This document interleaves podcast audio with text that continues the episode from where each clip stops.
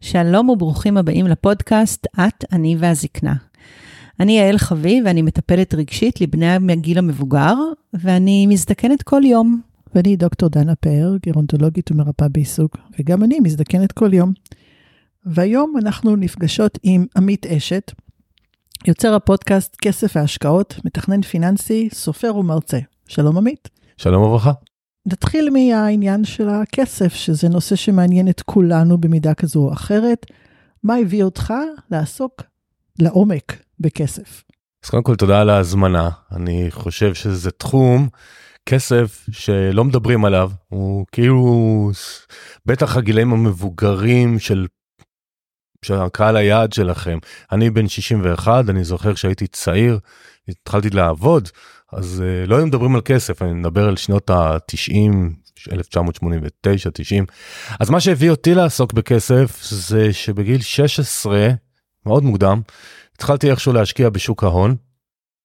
אה, אחרי הצבא למדתי בטכניון, אני מהנדס כלכלה וניהול. היה פעם מסלול כזה. את האמת התואר לא הוסיף משהו לעיסוק היומיומי של הכסף אבל פשוט אהבתי את הנושא הזה. אחרי זה המון המון שנים הייתי שכיר בתעשייה אבל uh, לא ניהלתי כסף ניהלתי מערכות גדולות מאוד אבל תמיד המשכתי להשקיע תמיד זה עניין אותי. וב-15 שנים האחרונות מאז שהפכתי להיות עצמאי החלטתי להיות יועץ פיננסי ואובייקטיבי ובלתי תלוי. כי הבנתי כמה אנשים לא מבינים בכסף, ואני מדבר על כל הרמות, כולל אנשים מאוד מאוד אינטליגנטים עם משכורות מאוד גבוהות, כי, כי לא יודעים, לא מלמדים. אז זה מה שהגניב אותי, כי אני אוהב את זה, וחיברתי תחביב, מקצוע. למה כל כך קשה לנו לדבר על כסף? אני חושב שזה איזשהו DNA כזה, כמו שיש ליהודים DNA של מוח ויצירתיות. אני עוד פעם, את האמת, חוסר ידיעה יש בכל ה... בכל המדינות, אני פשוט, אני מטייל הרבה בעולם, ואני רואה את החוסר ידע הזה בהרבה מקומות. אני חושב שלאורך עשרות שנים, מאות שנים, הממשלות, מדינות, עוד פעם, בעולם, לא מדבר משהו ספציפי, נוח להם שאנשים לא מבינים, ואז הם לא שואלים שאלות. אז יש כאלה שלוקחים את זה לרעה, יש כאלה שפשוט לא מבינים, ונבוכים מזה שהם לא מבינים. יש לי אנשים שמגיעים אליי ובפגישות ייעוץ ומתחילים בפגישת בפגישה להתנצל שהם כבר בני 52 והם עוד לא חשבו אף פעם.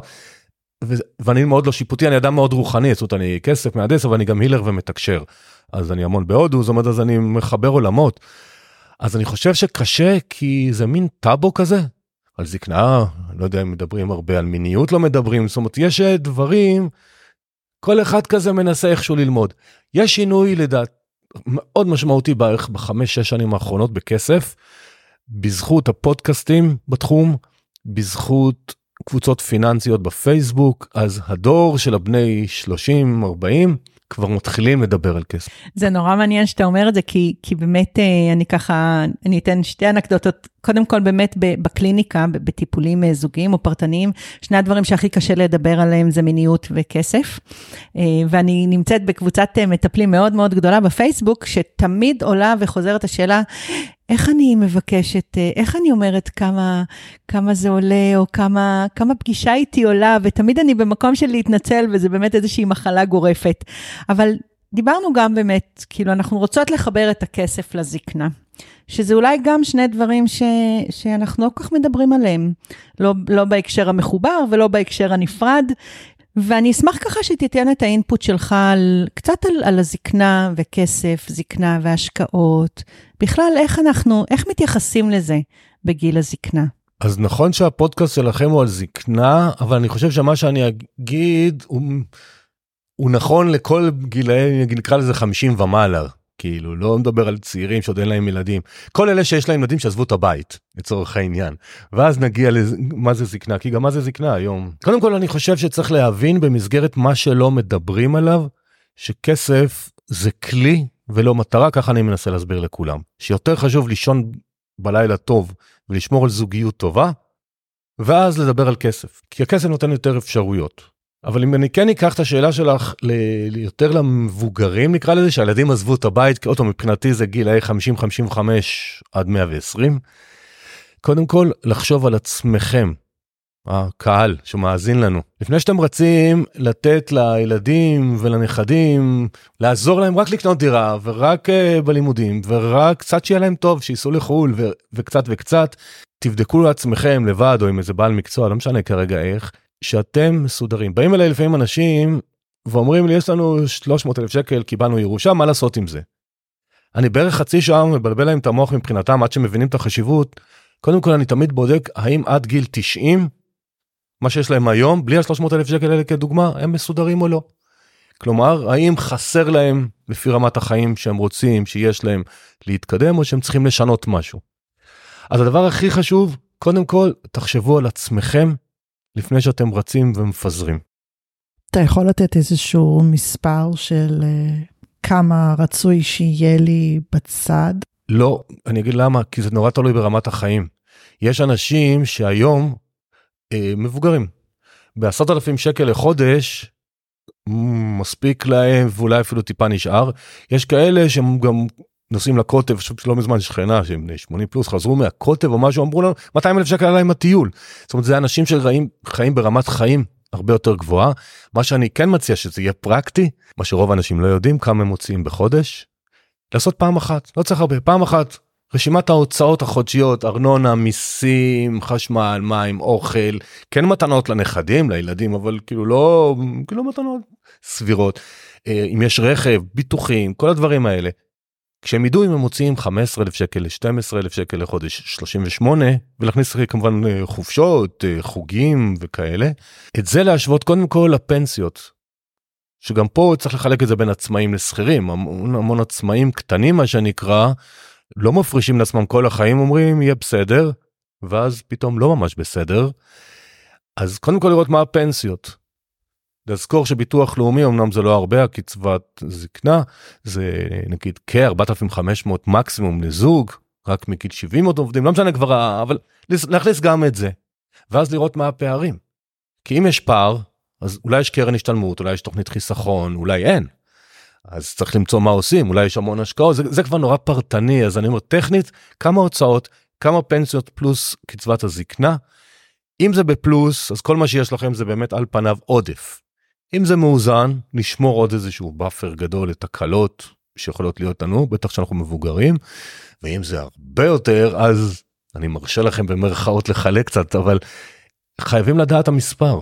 אני רוצה לשאול אותך דווקא מהפן הרוחני, כי אמרת שאתה גם נוגע שם. איך בכלל אני מבין שעכשיו אני צריך לדאוג לעצמי ולא לילדים או למשפחה? איך בכלל אני עושה את הסוויץ' הזה, שאם יש לי איקס כסף או עוגה, אני תמיד אוהבת ככה להתייחס לעוגה, אז אני לא אה, מחלקת לכולם ולא נשאר לי בסוף. ו- וזה משהו שהוא לא טכני, זה משהו שהוא לגמרי רגשי, הוא לגמרי אה, רוחני, הוא לגמרי, אני לא, לא רוצה להגיד לאהוב את עצמי, אבל כן לתת זכות לקיום שלי גם אם אני זקנה. בהחלט זה משהו תודעתי, אני מסתכל על זה בשאלה אחת נורא פשוטה שאני שואל את האנשים שמסבירים לי למה זה לא בסדר. אני שואל אותם שאלה פשוטה, האם הייתם רוצים בגיל 84 לבקש עזרה מהילדים? האם הייתם רוצים בגיל 84 לבוא לשלושת הילדים ולהגיד להם חסר לנו 2,500 שקל, האם אתם מוכנים כל אחד לתת לנו 800 שקל בחודש? עכשיו התשובה האינסטינקטיבית של כולם, לא, זאת התשובה. כי ברגע שאני מבין שבסוף אני לא אוכל לרדת ברמת חיים ממשהו מסוים. ואז יש כאלה מתחכמים טוב אז אני יכול לעשות משכנתה הפוכה לבית למי שיש בית בבעלותו. אז זה נכון כלכלית זה בדרך כלל לא כל כך משתלם אבל יש גם כאלה שמגיעים לגיל המבוגר ואין להם בית בבעלותם. בטח עצמאים קטנים מה שנקרא או כאלה שהיה להם צורת אז אני חושב אז אני מה שאני אומר לאנשים שני דברים בהקשר הזה. אחד אתם לא תרצו לבקש זה. עכשיו בוא ניקח את המבוגרים הזקנה הצעירים שההורים שלהם עוד בחיים. זאת אומרת אנשים בני 60 70 וההורים עוד uh, בשיבה טובה ולהם אני אומר כדי להרגיע את, ה, את הרגש תדמיינו מת, אתם כנראה ההורים שלכם ילכו לעולמם לפניכם אם יש ירושה תדמיינו שהירושה הזאת תחולק לילדים שלכם. זאת אומרת אם תקבלו ירושה של מיליון וחצי שקל בעוד חמש שנים עשר שנים עשרים שנה ויש לכם שלושה ילדים אז כל ילד זה מה שהוא יקבל בוודאות אל תבנו על הכסף הזה בשבילכם וזה נורא מרגיע המון אנשים שאומרים וואלה אז יש לנו מאיפה לעזור לילדים אולי ייקח עוד 10 שנים 20 שנה. מעניין, כאילו אתה אומר, הירושה של אימא שלי, בעצם אני צריכה לכוונן אותה שהיא תעבור לילדים שלי. לא לבנות עליה כמשהו שהוא יהיה תוספת לחיים שלי. לא, זה לא מה שאני אומר, אני אומר לאותם אלה שמוטרדים, מה פתאום אני אחשוב על עצמי, הרי ילד עכשיו מתחתן, ואני רוצה, רוצה לעזור לו, אז להגיד לו, תשמע, עכשיו, כדי להבטיח את הקיום שלי, אם אני אתן לך, זה רעוע, אבל אתה יודע, סבא וסבתא, בגיל מבוגר, יכול להיות שהם יכולים לומר, אני אחלק את זה. עכשיו, זו החלטה הרי נורא פרטנית. את שאלת אותי בכיוון התודעה. פיננסים, כל מקרה אני בודק לגופו, מה כן, מה אפשר, אבל כשאת מדברת איתי על תודעה ו mindset, זה מאוד מאוד מרגיע הרבה פעמים אנשים וואלה נכון לא יודע מתי זה יהיה אבל יהיה לי פעם משהו לעזור לילדים. כי יש לי כאלה שזוגות צעירים ב-32 גומרים את החודש כאילו מאוזן נשאר להם איזה אלף שקל נולד להם תינוק ועכשיו הם רוצים לדאוג לתינוק שלהם אני אומר רגע רק התחלתם את החיים בוא נדאג לכם. אם אתם תהיו בסדר זה כבר יחלחל לילדים. אתה בטח מכיר את uh, קרן הפיל של פחות ירושה לילדים. כן. שההורים שלי בוודאי משקיעים בה בשמחה ובששון ואני שמחה על כך. ואוקיי בוא נניח שיש לי מספיק אה, להוצאות היומיות, ובאמת יש לי יתרה שאני יכולה לעשות איתה השקעות. אני מכירה את העצה של השקעות שעושים השקעות לטווח רחוק. שאתה שם היום ואל תסתכל על זה ולא לשחק בבורסה ולמכור מניות וכל מיני דברים כאלה. אבל uh, בגיל 75 אין לי את העשר שנים האלה לחכות. אז מה העצה גנרית, כללית להשקעות בגיל, שאני מתחילה בגיל 68, 75? עוד פעם, אני מתחיל טיפה בגיל מוקדם יותר, באזור גיל 55-60, אני ממליץ לכל זוג אה, להתחיל לראות, כמו שדיברנו קודם על הפנסיות, מה הולך להיות צפוי, לראות איזה עוד אולי הון הם צברו בימי חייהם, דירות להשקעה, שוק ההון, קרנות השתלמות, כל אחד עם הדברים שלו. ואז עושים את התכנון הראשוני, קודם כל אם יהיה לי מספיק. אם אין לי מספיק, לא יהיה לי מספיק, להתחיל כן להוריד רמות סיכון, כי אנחנו לא יודעים מתי תבוא מפולת, ובגיל 67 גבר שהוא יוצא לפנסיה, הפנסיה שלו נקבעת בעצם מהסכום שיש לו ביום שהוא בגיל 67. אז לכן אומר, צריך כבר כמה שנים קודם להתחיל לשחק עם, ה, עם הרמת סיכוי סיכון. עכשיו נחזור לזוג בני 70, ואז יש לנו שני תרחישים. תרחיש אחד, בדקו הפנסיות שלהם, כולל הקצבת זקנה, מספיק להם, נשאר להם אפילו טיפה עודף של 250 שקל לחודש. לכאלה לא מעניין אותי, תמשיכו להסתכל על זה כטווח ארוך, כי כנראה תהיה פה העברה בין דורית. ואתם רוצים לעשות העברה בין דורית מקסימלית. אם אתם רואים שאתם ממש כאילו כזה גבולי, אז כן להקטין את רמות הסיכון סיכוי. כדי שלא יבואו ביום אחד ולא יהיה לכם אבל גם פה אם לצורך העניין יש 700 אלף שקל סתם אני אומר אה, כאלה שעכשיו צריך לקבל עליהם החלטה לא צריך את כל ה-700 אלף שקל להקטין להם את רמת הסיכון. אפשר להשאיר חצי חצי חצי עדיין בסיכון גבוה חצי בסיכון בינוני נמוך כדי להרגיש גם רגוע וכל זה בכפוף לזה שישנים בלילה ולא מסתכלים אם יש ירידות כי מי שזה מטריד אותו ולא ישן אז אז לא משנה הגיל, לא להיות בסיכון, כי, כי כסף עוד פעם מבחינתי הוא כלי, הוא לא מטרה.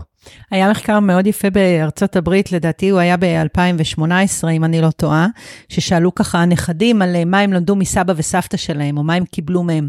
ואחד הדברים שעלה שם מאוד חזק היה אה, באמת איך להתנהל עם כסף. ואני שואלת את עצמי באמת אם כמו כל החוכמה וכל הניסיון שאנשים מבוגרים צוברים, האם זה גם בא לידי ביטוי בעניין הכספי, בעניין הכלכלי?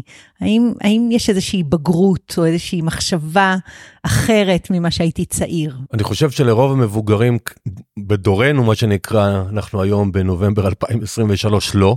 הם גדלו המון בניסוי וטעייה, לא היה חומר ציבורי. הדור שצומח היום, נקרא להם השלושים, בני ה-30, בני ה-0 עד 40, הם כבר מודעים, הם לא מוכנים לעבוד קשה כל היום, הם רוצים לאזן חיים, יש להם את מי להתייעץ, הם לא מדברים, לא מפחדים לדבר על כסף.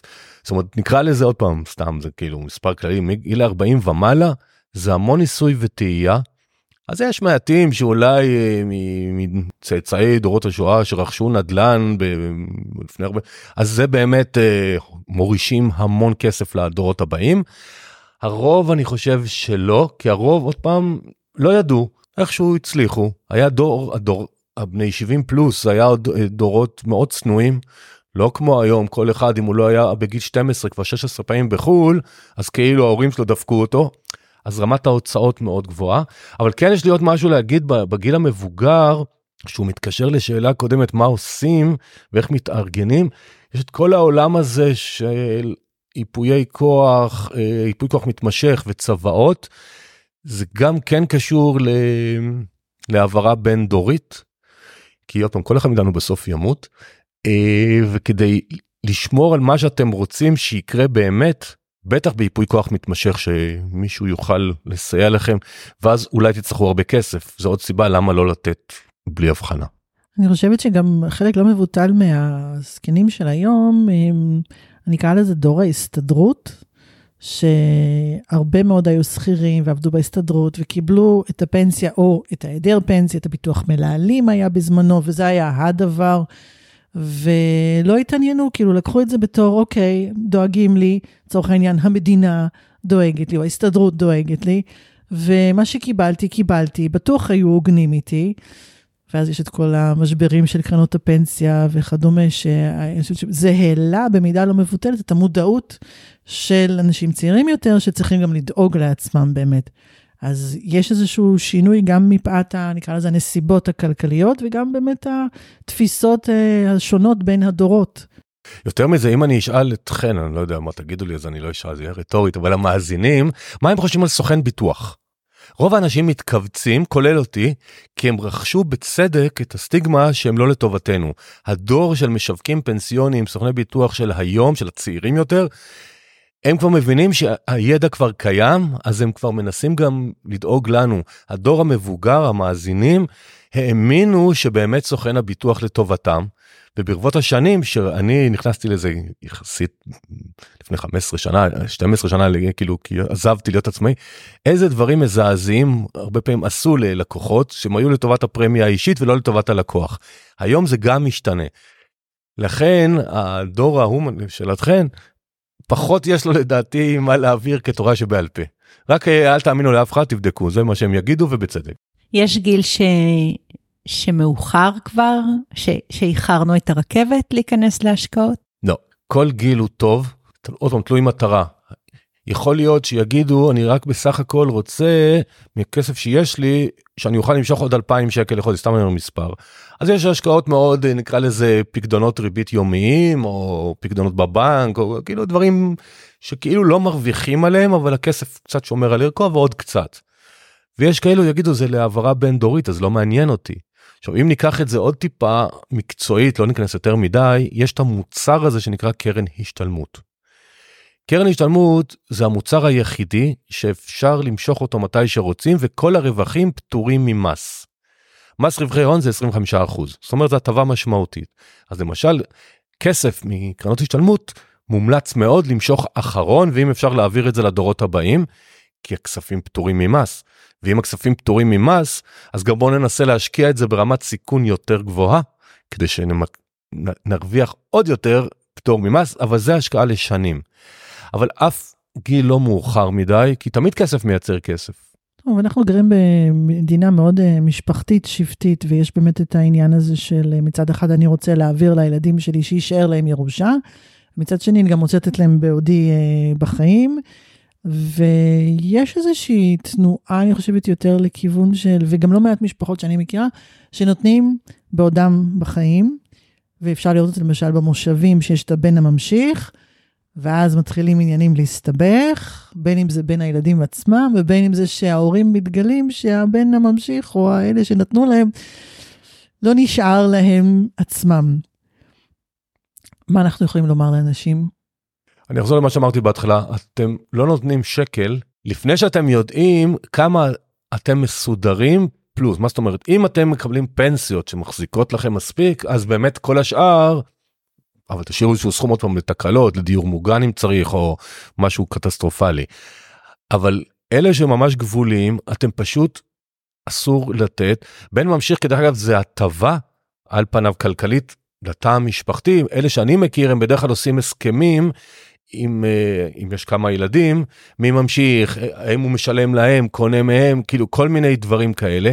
זה כבר אחריות הורית, לא לסכסך בין הילדים, ודיברתי לפני כמה דקות על ירושה ו, וייפוי כוח מתמשך, אז פה זה הירושה, כי אני מכיר כאלה שבירושה כתוב, הילד הזה, הבן ממשיך לצורך העניין, כבר קיבל בירושה, כל מה שנותר יתחלק בין אותם ילדים שלא כרגע לא קיבלו כלום, זאת אומרת, חייבים א', לדעתי, זה כ- כהורה, שלושה ילדים יש לי, כהורה, לייצר הוגנות ופתיחות בין כל הילדים, כי לי חשוב שאחרי שאשתי ואני לא נהיה בחיים, שהם לפחות יישארו ביחסים טובים, עוד פעם לי אישית כהורה, ולכן אני מאוד מאמין בפתיחות. יש לי לפעמים ילדים שמביאים את ההורים המבוגרים שלהם אליי לייעוץ, כי ילדים שמעו אותי או ראו, והם רוצים שההורים והילדים באים איתם, וזה נורא כיף לראות איך הם ממש מדברים על זה ב- ביחד.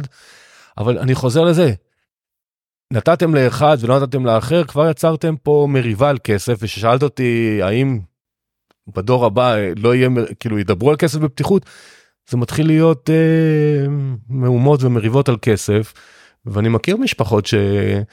שעל סתם. אני יכולה להגיד שבאמת אה, בקליניקה אני פוגשת אה, לא מעט אנשים ש...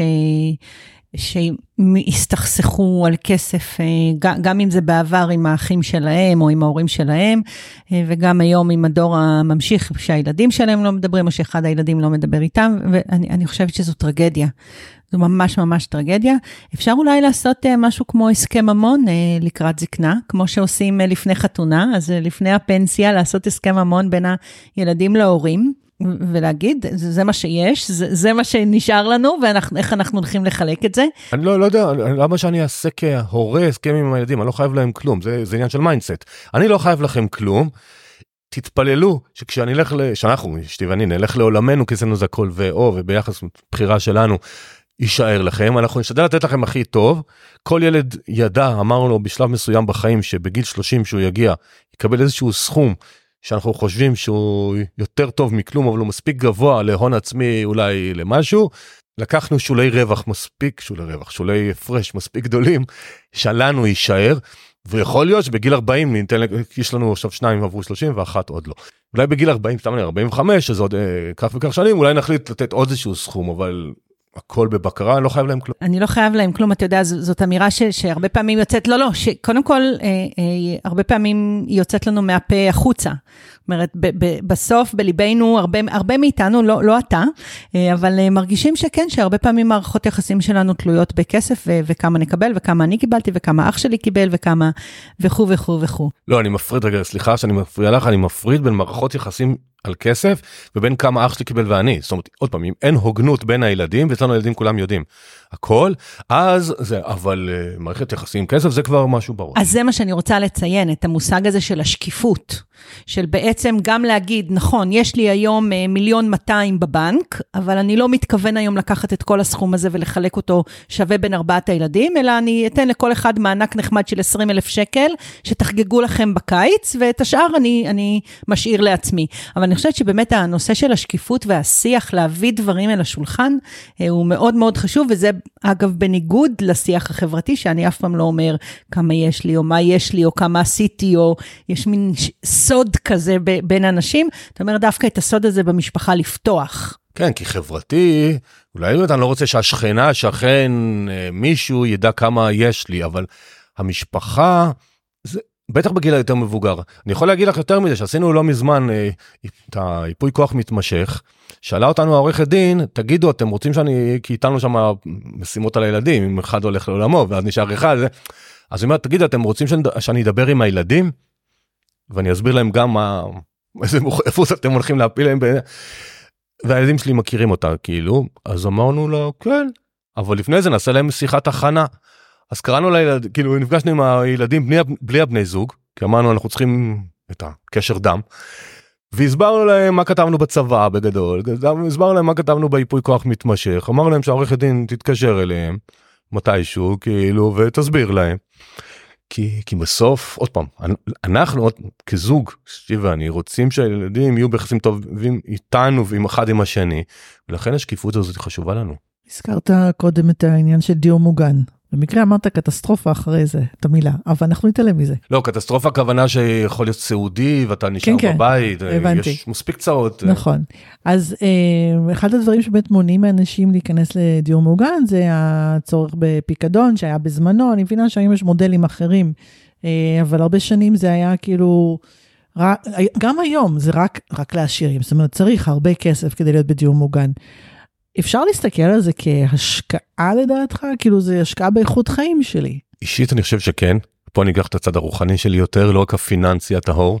אני אחזור על משהו שאולי המאזינים חלקם לא יאהבו את זה, כבר אמרתי את זה כמה פעמים, אני אגיד את זה שוב. אני כתא משפחתי בוגר, אשתי ואני, השגנו כסף בימי חיינו, הוא שלנו. עכשיו אני דואג קודם כל לעצמי, לא כשאני לא, לא רואה את הילדים, אבל אני רוצה להבטיח שיהיה לי טוב עד סוף יום, סוף ימיי, מתוך הנחה שבמערכת משפחתית בריאה, גם הילדים זה מה שהם רוצים. זאת אומרת, יש את הכאלה שבטוח את רואה בקליניקה, שהילדים אומרים, כאילו ההורים אומרים שהילדים לא אכפת להם, רוצים את הכסף שלנו ואנחנו מרגישים לא בנוח. אז זה משהו שם כנראה ביסודות לא נבנה מספיק טוב. דיור מוגן גם, הוא לא מתאים לכל אחד, הרבה פעמים יש גם מצב שלגבר או לאישה זה מתאים ולבן זוג בת זוג לא, שזה כבר, זה עולמות שלכם, אני לא יודע איך להתמודד עם זה, אבל מבחינת כסף, כן, זה השקעה, זה כמו שאני מקפיד לנסוע כחודש בשנה לפחות להודו, אה, אם אפשר. אז אני מבזבז כסף כאילו לילדים או במונחים האלה אבל זה מעשיר אותי באלף אני חוזר כל כך שמח ורגוע וטוב לי שווה לי כל אגורה. אז מי שקשה לו ויש גם אה, דיור מוגן שלפעמים יש רופא במבנה יש כאלה שכן וכאלה שלא אז זה נותן לו שקט בטח זה ההשקעה הכי טובה כי בסוף מה זוכרים כאילו דקה לפני שהם מתים זוכרים את החוויות. וזאת מה זה חוויה בשלוש שנים האחרונות או שבע שנים האחרונות חייתי בסביבה שהיה לי חברים ולא הייתי צריך לבשל וכל כל פעם. אני חושבת על הדיסוננס הזה של איש כלכלה שחושב על השקעות ועל כסף וזה שנוסע בעצם להודו. ושם הוא פוגש עולם של תפיסה כלכלית שונה לגמרי. תפיסה שונה לגמרי, לא, לא רק כלכלית, הכל שונה, כן. נכון, איזושהי הסתפקות, איזושהי, אולי נולדתי למה שאני צריך, המושג השקעה, אני לא יודעת אם הוא קיים שם בהקשר הכלכלי. פחות, הם משקיעים בזהב, הם הרבה עדיין משקיעים, ב... קונים זהב, זהב, כי כמו פעם, הם עדיין פחות שוק הון, הרבה זהב. איך אתה מתרשם שהזקנה שם מבחינה כלכלית? כי, כי אין להם הרבה אמצעים. האם הם פחות מאושרים כי יש להם פחות כסף? את אלה שאני מכיר, אני לא יכול לדבר בהכללה. חד משמעית. לא, לא, אני לא יכול לדבר בהכללה. אני לא חושב שהם פחות מאושרים, כי גם אם תקחי את ההומלס בן 14 שהוא מתעורר בבוקר ומתרחץ בנהר המלוכלך ו- ומסתרק והולך לבית ספר עם תלבושת אחידה והוא נראה כאילו מדוגם, זה מה שהוא רגיל. אז הם מסתפקים הרבה יותר במועט גם באוכל גם בהכל.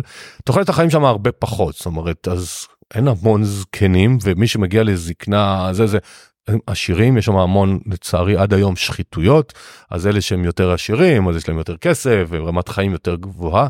מים זורמים יש ברוב המקומות כבר אז אני לא חושב שהם אה, חסר להם כסף כי כל החיים הם ככה דבר שני מה שאני במשפחות היותר מבוגרות שאני אישית נתקלתי, יש בהם תרבות שבטית הרבה פעמים, כמו שהיה פעם החמולות, כן גרים ביחד כזה באותו בניין, האבא, האמא מגיעים לפה, בניין ליד ודואגים והסבתא מבשלת והאמא הולכת והאבא עושה, אז יש פה המון גם תמיכה שבטית. נורא מעניין אותי תמיד הפערים האלה בין המזרח אה, למערב, וגם דיברנו על זה בהקשר של, של טקסי אבלות. והחשיפה של, של הילדים או הדור הצעיר למוות, או ללוות את המוות. מבחינתם, כדרך אגב, המוות זה חלק מהחיים. כן, כן. ספר החיים, המתים, החיים הטיבטי. הוא מתחיל במתים קודם, הוא לא מתחיל בחיים. נכון, נכון, וכל, וכל, נכון, וכל החשיפה היא, היא באמת... כן, כל המעגל הוא פה, אנחנו לא מסתירים שום חלק מהמעגל. אני רוצה לשאול אם יש איזושהי המלצה, ואני כן דווקא אדבר על משהו גורף. המלצה של כן לעשות, והמלצה של לא לעשות. וכן דווקא באופן גורף, בהתייחס לגיל, בהתייחס למצב, בהתייחס לסטטוס. אז על הלא כבר דיברנו המון, זה לא, לא לחלק בלי, בלי הבחנה. מה כן? כן, לא לפחד לדעת מה יש לנו, מה צברנו עד היום. המון אנשים בכל גיל מפחדים כי אולי זה לא מספיק, אולי זה לא טוב. בדרך כלל כשאנחנו מודאגים ומפחדים זה מחוסר ידע. אז קודם כל תדעו מה יש. טוב, רע, אבל זה מה שיש. דבר שני, יש, אני לא מכיר לעומק כי אני לא איש ביטוח לאומי ומיסוי ברמות גבוהות. כן יש דברים שמעל גיל 70 יש הטבות מיסוי, ביטוח לאומי, מיסוי אה, רווחי שוק הון, גם אה, אה, אחרים. מי שכן מגיש דוחות למס הכנסה, גם אם לא אפשר להגיש לבד, יש אפשרות לנצל נקודות זיכוי של אישה שיש לה יותר נקודות זיכוי מאשר גבר. זאת אומרת, תתייעצו אם זה רלוונטי עם יועץ מס או רואה חשבון, אה, איך אפשר לנצל את כל הטובות מס שמגיעות בזכות הגיל. כולל ללכת לסרטים בעשרה שקלים ההורים של אשתי נהנים מזה זה לא בושה להפך, זאת אומרת, עבדתם כל החיים, כמו שדוד שלי, בן 85, אז הוא סיפר לי שהם חזרו מחו"ל לאשתו לא מרגישה כך טוב וזה, ו- ולא היה להם נעים אבל הם כן ביקשו להיות לפני התור בזה כי כי לא היה שם כיסאות ואמרו להם אין בעיה אתם מעל 80 אז לא להתבייש זה חלק מהחיים. אה, אז זה מאוד אני חושב ולהשקיע עוד פעם יש כסף פנוי.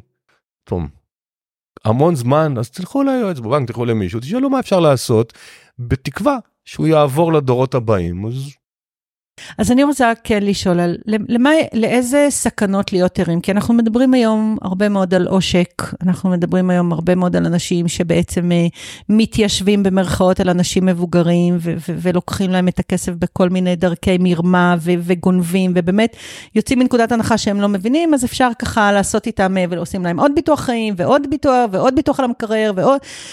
מה זה, איך, איך אני יכולה להיות בטוחה שמי שבא אליי הוא איש מקצוע שהוא באמת לטובתי? אז נעלה רגע מקרו, עוד אחד, שלב אחד מעל. מאוד מומלץ לא לחתום על שום מסמכים ועם הבטחות של מתנות, כי שמה באמת עושקים קשישים שיש כל מיני מתנות ובמרכאות ואז פתאום הופך להיות הוראת קבע ו, ולא לתת פרטים בטלפון לאף אחד כי הבנקים או מוסדות רציניים לעולם לא יבקשו את מספר כרטיס האשראי בטלפון. אולי יגידו הכרטיס שלך שנגמר במספר 838 או סתם אני אומר אבל לעולם לא יבקשו. אז אם מישהו מבקש לאמת את הנתונים שלכם תגידו לו תכתוב לנו הודעה במייל מי שעובד עם מייל או בדואר או זה. מי שיש לו ילדים שיכולים לעזור לו אז כמובן לבקש מהילדים לוודא. אז זה בקטע של מה לא לעשות. לגבי בעל מקצוע שבא אלינו, למה שיבוא אלינו? זאת אומרת, אנחנו צריכים ליזום. זאת אומרת, אם אני עכשיו חושב שאין לי, צריך לחדש את הביטוח על הבית, אז תפ... אני אפנה לסוכן ביטוח שאני מכיר, או אני אשאל את החברים שלי על למי, את מי אתם מכירים. לא לתת לאנשים אקראיים להיכנס ולשכנע אותנו ולא לחתום לפני שקראנו את ה... או מישהו קרא בשבילנו על מה אנחנו חותמים, כי שם באמת יש עושק מאוד מאוד גדול. יש כאילו רמאויות קטנות לדעתי מקצועיות שמשחקים עם אנשים שיעברו לכל מיני תוכניות עם אחוז מיסוי יותר נמוך זה כבר קצת יותר מדי מקצועי להסביר. רק בגדול אומרים לנו במקום לשלם 25% מס רווחי הון תשלמו רק 15 ותעבירו את החיסכון שלכם מפה לשם. בלי להיכנס יותר מדי למושגים, ה-25% רווח הוא הרווח ריאלי, 15% זה רווח נומינלי. מה הכוונה? נגיד שיש לי 10,000 שקל והרווחתי 100 שקל.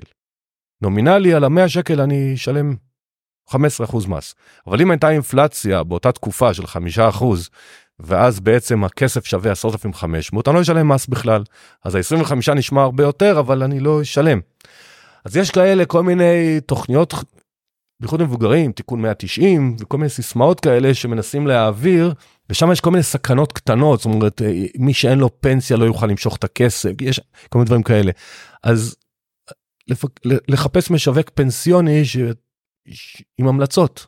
וכדי לא ליפול בכל מיני חברות כי יש חברות שמטרגטות אני לא יודע איך הן מקבלות את המספרי טלפון כי אני אני רואה את זה לפעמים באים אליי אנשים או בני משפחה מבוגרים או אנשים אומרים לי תתקשרו אלינו ואני צריך שעות להסביר להם למה להם זה לא מתאים אולי לאחרים זה מתאים. אז כמו עם הרבה דברים אנשי מקצוע עם המלצות. כן. ולאהוב כסף להבין שכסף זה כלי. אני רוצה לספר לכם שלפני כמה ש... לפני שנתיים לדעתי ב-2021 או כן יצא אה, מחקר בארצות הברית שהיה מאוד מעניין, שמצא, בהקשר של מה שמעניין אותי, דמנציה, הסממן לדמנציה הכי טוב שמצאו, זה היה ש... ברט... עשו מחקר רטרוספקטיבי ומצאו ששש שנים לפני כל תסמין אחר, אפשר היה לזהות שינוי בהתנהלות הפיננסית של אנשים כסמן מקדים לדמנציה.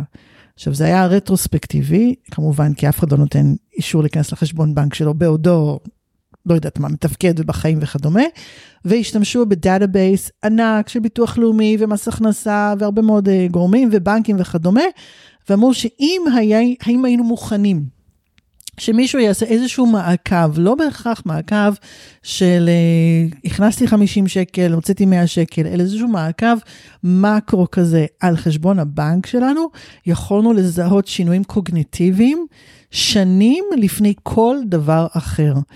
אבל... שאלה איזה שינוי, אבל מה הם עשו האנשים? מכרו, uh, אמרת לא למכור uh, קרן השתלמות, פתחו קופות גמל, שחררו אה, כל מיני כספים שהם אה, שמרו אותם, כל מיני דברים שבאמת היה שונה מההתנהלות הפיננסית שלהם והשוו כל אחד באופן עצמי למה שהיה קודם ומה שהשתנה, ומצאו שהנקודת הזמן הממש מוקדמת, שש שנים זה המון זמן לפני.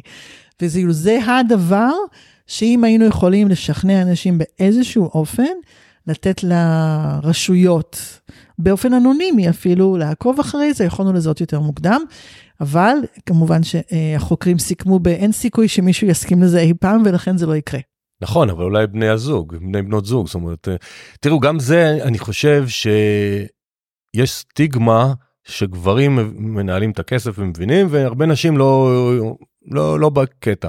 כשאנחנו מדברים על זקנה, אז גם אותם אותן נשים אז קודם כל אני יכול להרגיע את כל האנשים הגברים לא מבינים הרבה יותר גם עושים הצגה כלפי חוץ וגם אם, אם האישה לא עושה אין מישהו צריך לעשות כיום כבר גם יש הרבה מאוד תאים משפחתיים שהאישה יוזמת והבעל בא אליי כי האישה אמרה צריך לבוא להעמיד אז גם פה זאת אומרת אה, חשוב שמה כן לעשות אותם תאים משפחתיים מבוגרים.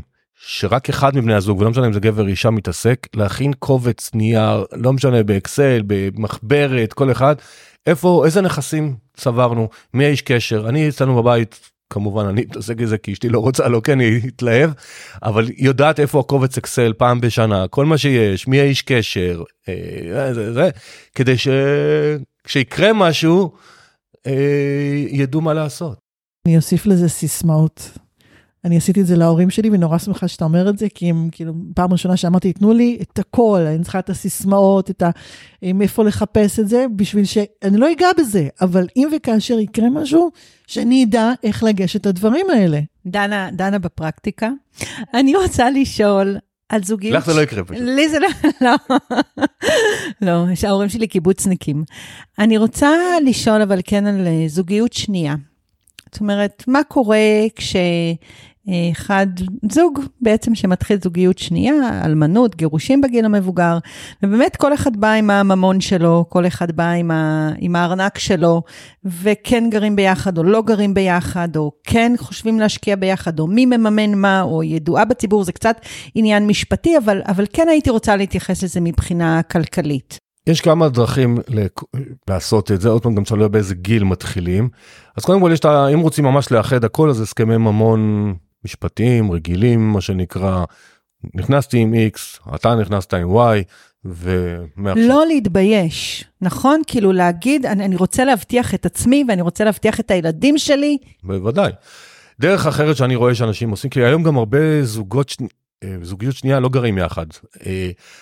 אה, ואז עושים uh, חשבון בנק משותף, כל אחד מכניס לחשבון הזה, חמש, סתם מספר, 5,000 שקל לחודש, עם זה אוכלים, מבלים, דברים כאלה, אם נוסעים לחו"ל אז עושים פול כזה, ואז יש נפרדות מוחלטת. דיברנו קודם על רמאים ושרלטנים, פשוט ראיתי אתמול סדרה, כאילו, ש, שמישהו רימה מישהו, אה, ולסחוט את, את הזה, אז, אז גם פה לא לחתום, לא, לא להתחייב. אם אתם לא רוצים, בוודאי לא להתבייש עם אה, הסכם ממון. ואם הצד השני לא רוצה, אז או שיש לו מה להסתיר, או שצריך ללכת לגוף כזה ניטרלי שינסה להסביר למה זה טובת שני הצדדים.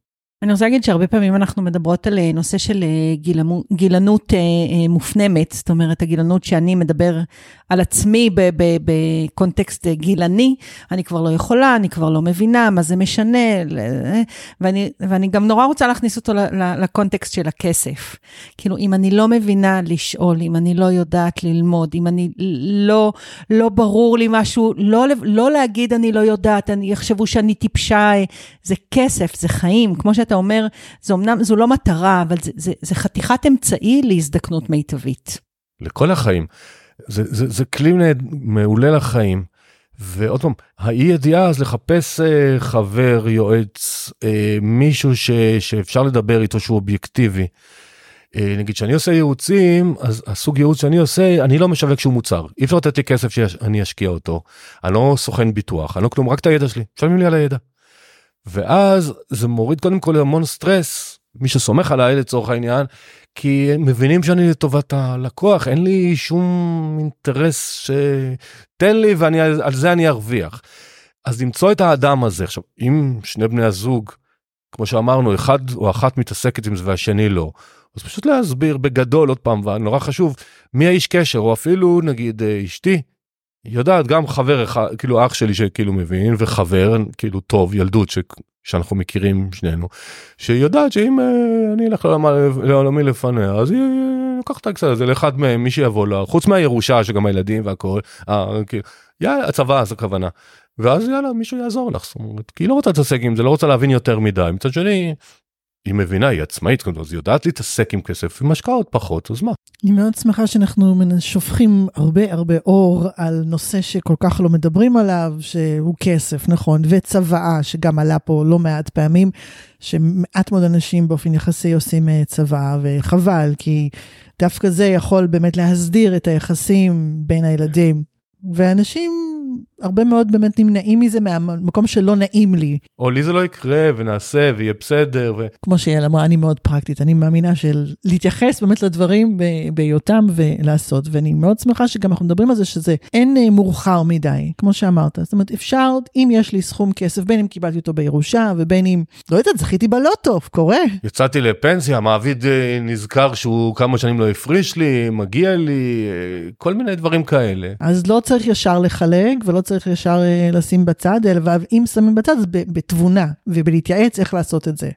כן, ועוד פעם, בתכנון לשנים הקרובות, מי שהמצב הגופני שלו עוד אה, טוב, הוא רוצה לטייל, לא משנה באיזה צורת טיול או חופשה, או, או חלם כל השנים לעשות איזה חוג, והוא עוד לא עשה אותו, ועכשיו זה הזמן, לעשות. אני גם מאוד אוהבת את המושג, אה, וזה משהו שאולי אני כבר צריכה להתחיל לשנן לעצמי, שהכסף הזה הוא שלי.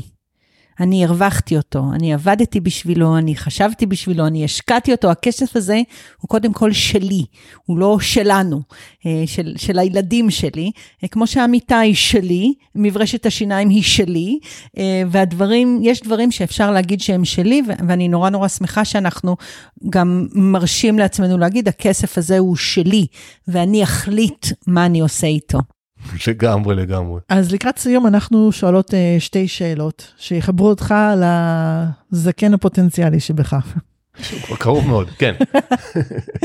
אוקיי, okay. אז קודם כל, אילו יכולת לחזור בזמן ולפגוש את עצמך בגיל 20, איזו עצת זהב היית נותן לעצמך? שקשורה לכסף, כן? או כללית? אני מוכן על כללית, אבל אנחנו מתעניינים בעיקר בכסף. אני פשוט בן אדם שבדרך כלל אה, גם טעויות שאני עושה הם לא טעויות, למדתי עוד משהו אז אני לא כל כך לוקח. אני חושב שאם אני לוקח את עצמי כגיל צעיר, לא הבנתי מספיק, למרות שהתעסקתי עם כסף והכל, לא הבנתי את העולם הפנסיוני מספיק. כל מה שנקרא ביטוחי מנהלים, קרנות השתלמות, קופות גמל, כל הסיפורים האלה. ועל הנייר במרכאות יכולתי להיות הרבה, להרוויח עוד הרבה מאוד כסף, כי לא הבנתי, לא דיברו על זה, לא היה את מי לשאול, והסוכן ביטוח אז בשנת, אני לא אשכח את זה, 91, בא בידענות, אמר לי תחתום, תחתום, תחתום, תחתום. חלק היה טוב, חלק פחות, והמון שנים עד ש... איך אומרים, כשאתה עובד, אין לך זמן לעשות כסף. אז הייתי שכיר בכיר, ניהלתי מערכות ענק של אלפי עובדים, ובאמת עבדתי 24/7, שבעה ימים בשבוע, וזה. יצאתי לעצמאות ופתאום היה לי קצת יותר זמן, אז שיפרתי מלא דברים. אז אז פשוט מעקב טיפה יותר הדוק על כל ההון המשפחתי ואיך לשדרג אותו, זה, זה העצה שהייתי נותן לעצמי. אחלה, אני אמסורת לילדים שלי שבאותו מצב. ושאלה שנייה, אה, מי המודל לחיקוי שלך להזדקנות מוצלחת? אני לא חי כל כך עם מודלים, אני יכול לקחת את זה למשהו מאוד אה, פרוזאי שאני טוב שזה בסוף הרעיון כי אם הייתי אומר את זה בהתחלה אולי אנשים לא היו ממשיכים להקשיב. אה, כמו שאמרתי אני נמצא הרבה בהודו. ואני הולך לא מעט לאשרמים. ויש איזה שני שני גורואים הודים אשרמים שלהם שהם אחד מת איזה 50 שנה אחד מת איזה 150 שנה אני חושב משהו כזה. ואני מקבל משם המון השראה וממה אני מקבל השראה אני חרטתי על דגלי כשיצאתי לעצמאות בשנת 2008 2009 שאני אהיה הגשר בין רוח לחומר.